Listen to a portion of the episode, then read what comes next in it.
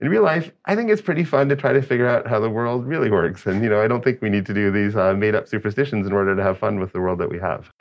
From the University of Toronto, I'm Randy Boyagoda, and this is What Now? I hear cranes, I hear children, I hear buses.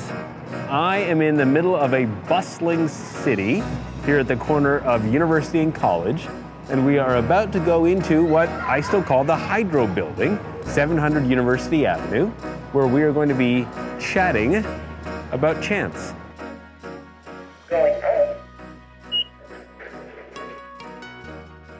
You were born on Friday the 13th. I was born on Saturday the 28th. What's the difference? well, I would argue there, there really isn't much of a difference because I don't believe in the superstitions, but uh, a lot of people do. And in fact, my, my second book for the general audience, Knock on Wood, talks about those kind of things. And in particular, I think there's a real human need to want to explain the reasons for everything that happens to us. So the fact that I, I, didn't even realize until I was an adult, I mean, I always known I was born on the 13th, but I didn't realize it was a Friday until I started using like a calendar agenda program as an adult. It's like, hey, I was born on a Friday. And that explains everything. well, I mean, sort of the opposite in a way, because you know, I consider myself to have been quite a fortunate person, so things have gone. Jeffrey Rosenthal is professor of statistics at the University of Toronto, where he works on Markov chain Monte Carlo algorithms.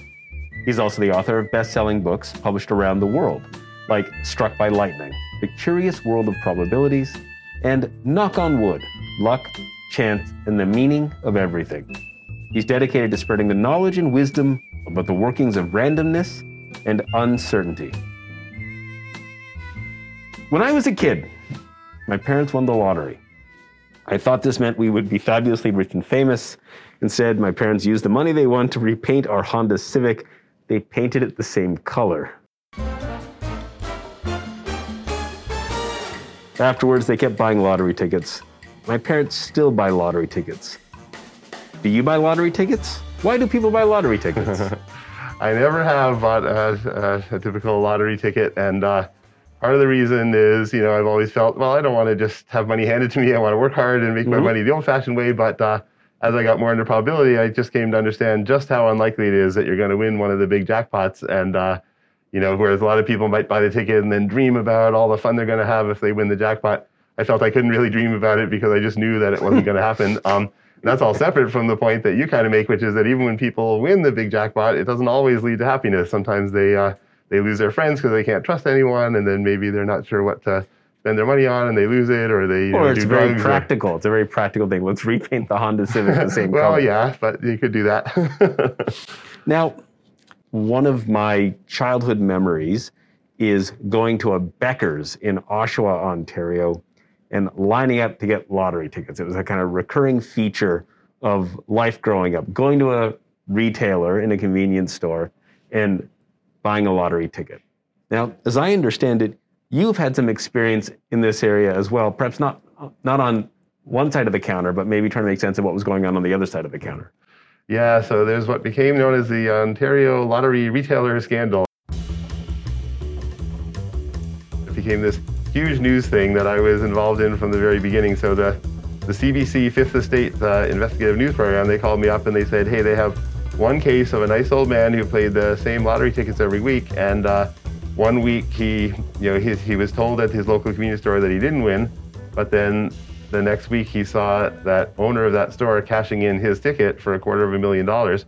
And they said, hey, I wonder if this has happened before. So they had me hmm. do statistical analysis of how many of the people who'd won the major lottery prizes over a certain period of years had actually been people who worked at the lottery stores. Mm-hmm. And yeah, just for, for, clarity, is that allowed? Can can I, as a retailer, can I buy a lottery ticket? Am I allowed? Yeah, so it used to be that there were no restrictions whatsoever. In the aftermath of the scandal, they did make make some changes to the rules, but in that case, there was no restrictions and nobody had ever really monitored it. So then we went back and looked at it, mm-hmm. and we found, sure enough, there were a lot more of the people winning these big prizes than could be explained based on the you know, the number of locations and the average number of people working at each of these stores and the average number of tickets they mm-hmm. bought. We sort of looked through all that and said, you know what, there's way too many. And then became this huge thing. Sure. It was like front page news and it was, you know, the lead story on all the newscasts and everything. And, and a lot of people were outraged. They thought, you know, the lottery company hasn't been fair with them and so on. And I was sort of amazed because, you know, in my case, I don't buy lottery tickets. I didn't think I was the victim here, but still a lot of people felt really outraged. And then it ended up leading to, you know, debate in the, in fact, the Ontario provincial legislature, which we can see from this very window. And, mm-hmm. uh, it ended up leading to police investigations, and the CEO of the lottery company got fired, and My several people got arrested and jailed for fraud. And I wasn't involved in all those other investigations, but I was uh, right at the beginning with the CBC and make it happen. And so it stands as the, the most famous thing I've ever done. My goodness. Yeah, There you go. Statistics. It can put you in jail. absolutely. During the pandemic, I'm curious, uh, from your vantage, when and how did probability show up in ways that made sense to you? Yeah, well, probability and statistics have been very important in trying to understand the spread of the pandemic. Um, one thing I think about is a lot, a lot is what's sometimes called the uh, the reproduction number, which is supposed to be that on average, each new person who's infected, how many other people do they infect? Mhm. And that's the thing that if it's more than one, like let's say it's two, well, that means one person on average is going to infect uh, two other people, and then they'll each infect two other people, so that's four, and they'll each infect two other people, so that's eight.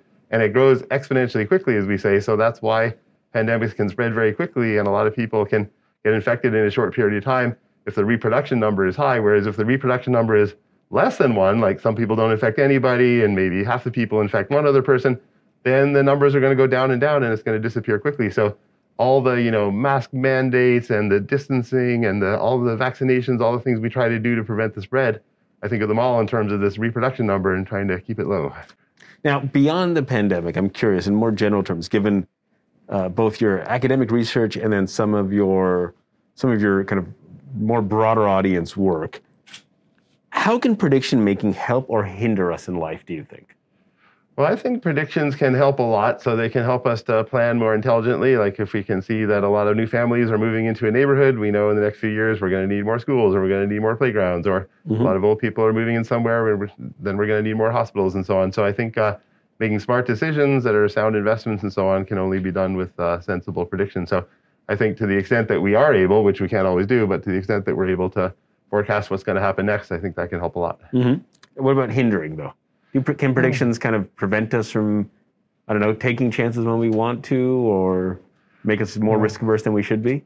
Well, if predictions are wrong, of course, then they can send us to going the wrong way. Um, but generally, I tend to think the more we know, the better. I mean, I know there can be limits. Like there's the classic question they say, if you could know exactly when and how you're going to die, would you like to know or not? And a lot of people would say no. You know, they say, I don't really want to know that. That would take away my mystery. But we're not there yet. We're not predicting Sure. exactly when anyone's going to die. But generally speaking, to the extent that we can predict the trends and so on, I think that can help us.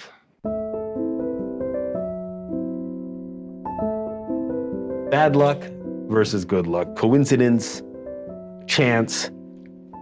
I think it's fair to say that there can be a lot of fear and also fun at play in these features of how we make sense of our lives and the world around us. Does the discipline of statistics get rid of both fear and fun? Yeah.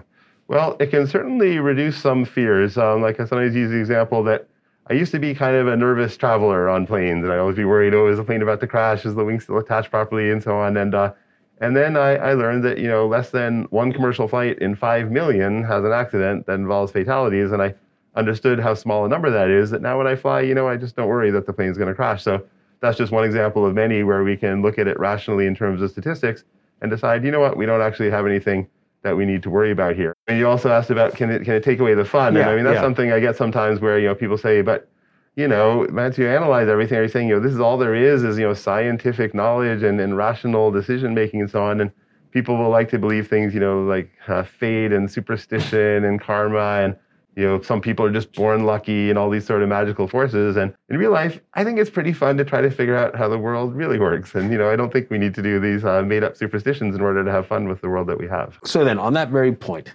uh, I think you just put that very well. That it, it, it can be fun to figure out how the world works.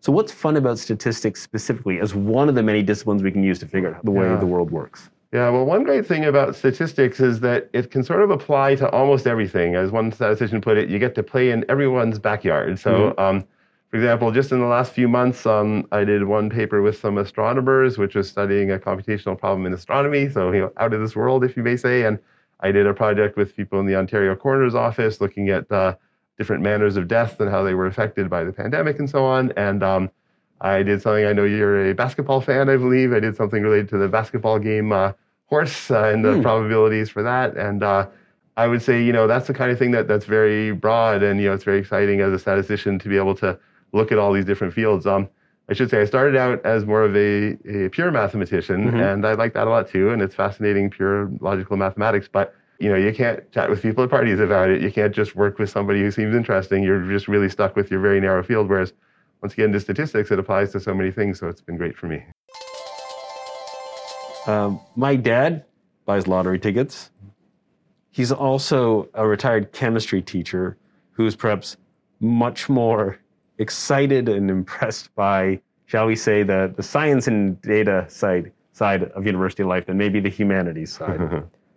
I feel like I should be able to excite him though. if I can tell him that I've learned something about the Markov chain Monte Carlo, sounds to me like a professional gambler's move, or something related to math. So kind of a double win for Randy. what is the Markov chain Monte Carlo?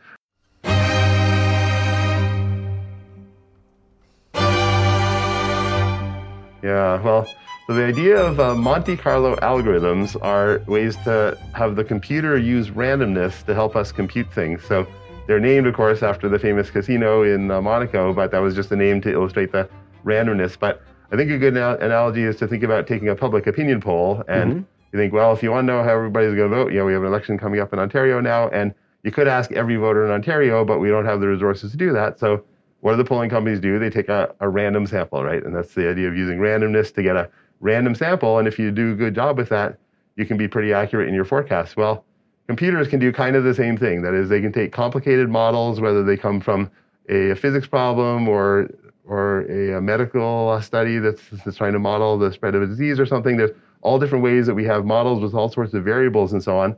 And to compute everything exactly would be just as hard as asking every voter how they're going to vote. But if we just take random simulations or random samples and sort of average them out, we can get a pretty good idea. So that's the basic idea of Monte Carlo is use randomness to try to compute things, and it turns out to be a very powerful idea. Okay, but then what's a Markov chain? Right. So Markov chain is uh, a version of it. So Sounds like a band from the 90s. Not a band from the 90s. It's named after a Russian mathematician from the early 20th century who developed the initial mathematics of it. But what it is, is it's a certain kind of way of doing randomness. So most of these things, just like with a public opinion poll, every time you call somebody new, you're kind of starting from scratch. You see, okay, we'll take another random number and call someone. But Markov chains, they don't start from scratch. They base it on the previous one. So if you're doing a poll, it would be kind of like instead of calling people at random, wandering around the province and saying, hey, what about you? How are you going to vote? And okay, you're not, hey, what about this guy? How is he going to vote? And that's not as good because, you know, the next guy you find is right near the first guy you found. So they might be related. They might not be uh, a fresh, unbiased sample. But if you wander around long enough, you're still going to get a pretty good sense of the whole province. But So- why would you prefer to do that, though? Right. Right. To your point about randomness versus it's more likely we both have the, a similar view about universities and public funding or something. Right. Yeah, so you'd rather not. You'd rather do a fresh random sample every time, but it turns out in some of these complicated problems that we put on the computer, you can't. We don't I have see. any feasible way of doing a completely random thing. I mean, it's, I mean, it's almost like if you were trying to pull the province, but we didn't have telephones. Mhm. What would you do? Well, you can't call someone in I North see. Bay right away, but you can wander around So and talk to these this guy and that guy. constraints, So given the constraints, it turns out to be a much more feasible way to do randomness, and it's become hugely popular in all sorts of fields. And you know, my work on Markov chain Monte Carlo, or MCMC as we call it, is you know hugely important because lots of people are studying and using these algorithms because it's the only way we can do these. So things. now, okay, last question maybe on this front. Is there a Rosenthal chain Monte Carlo? Is there an Allison chains Monte Carlo? okay. Rock, paper, scissors, Hey. Oh, that's you. And then and now, and now we'll do Okay, the, I, I lost the one on video. Okay. you can you can ruin me with this video. Do you like the sex tapes or something? almost the same gravity. Almost the same thing. right. Yeah. The Boyagoda Rosenthal. Rock, paper, scissors, sex tape. I think uh, so. Scandal. This could ruin me. What Now is a production of University of Toronto Communications. It's hosted by me, Randy Boyagoda, and produced by Lisa Lightbourne. Follow us and listen wherever you get your podcast.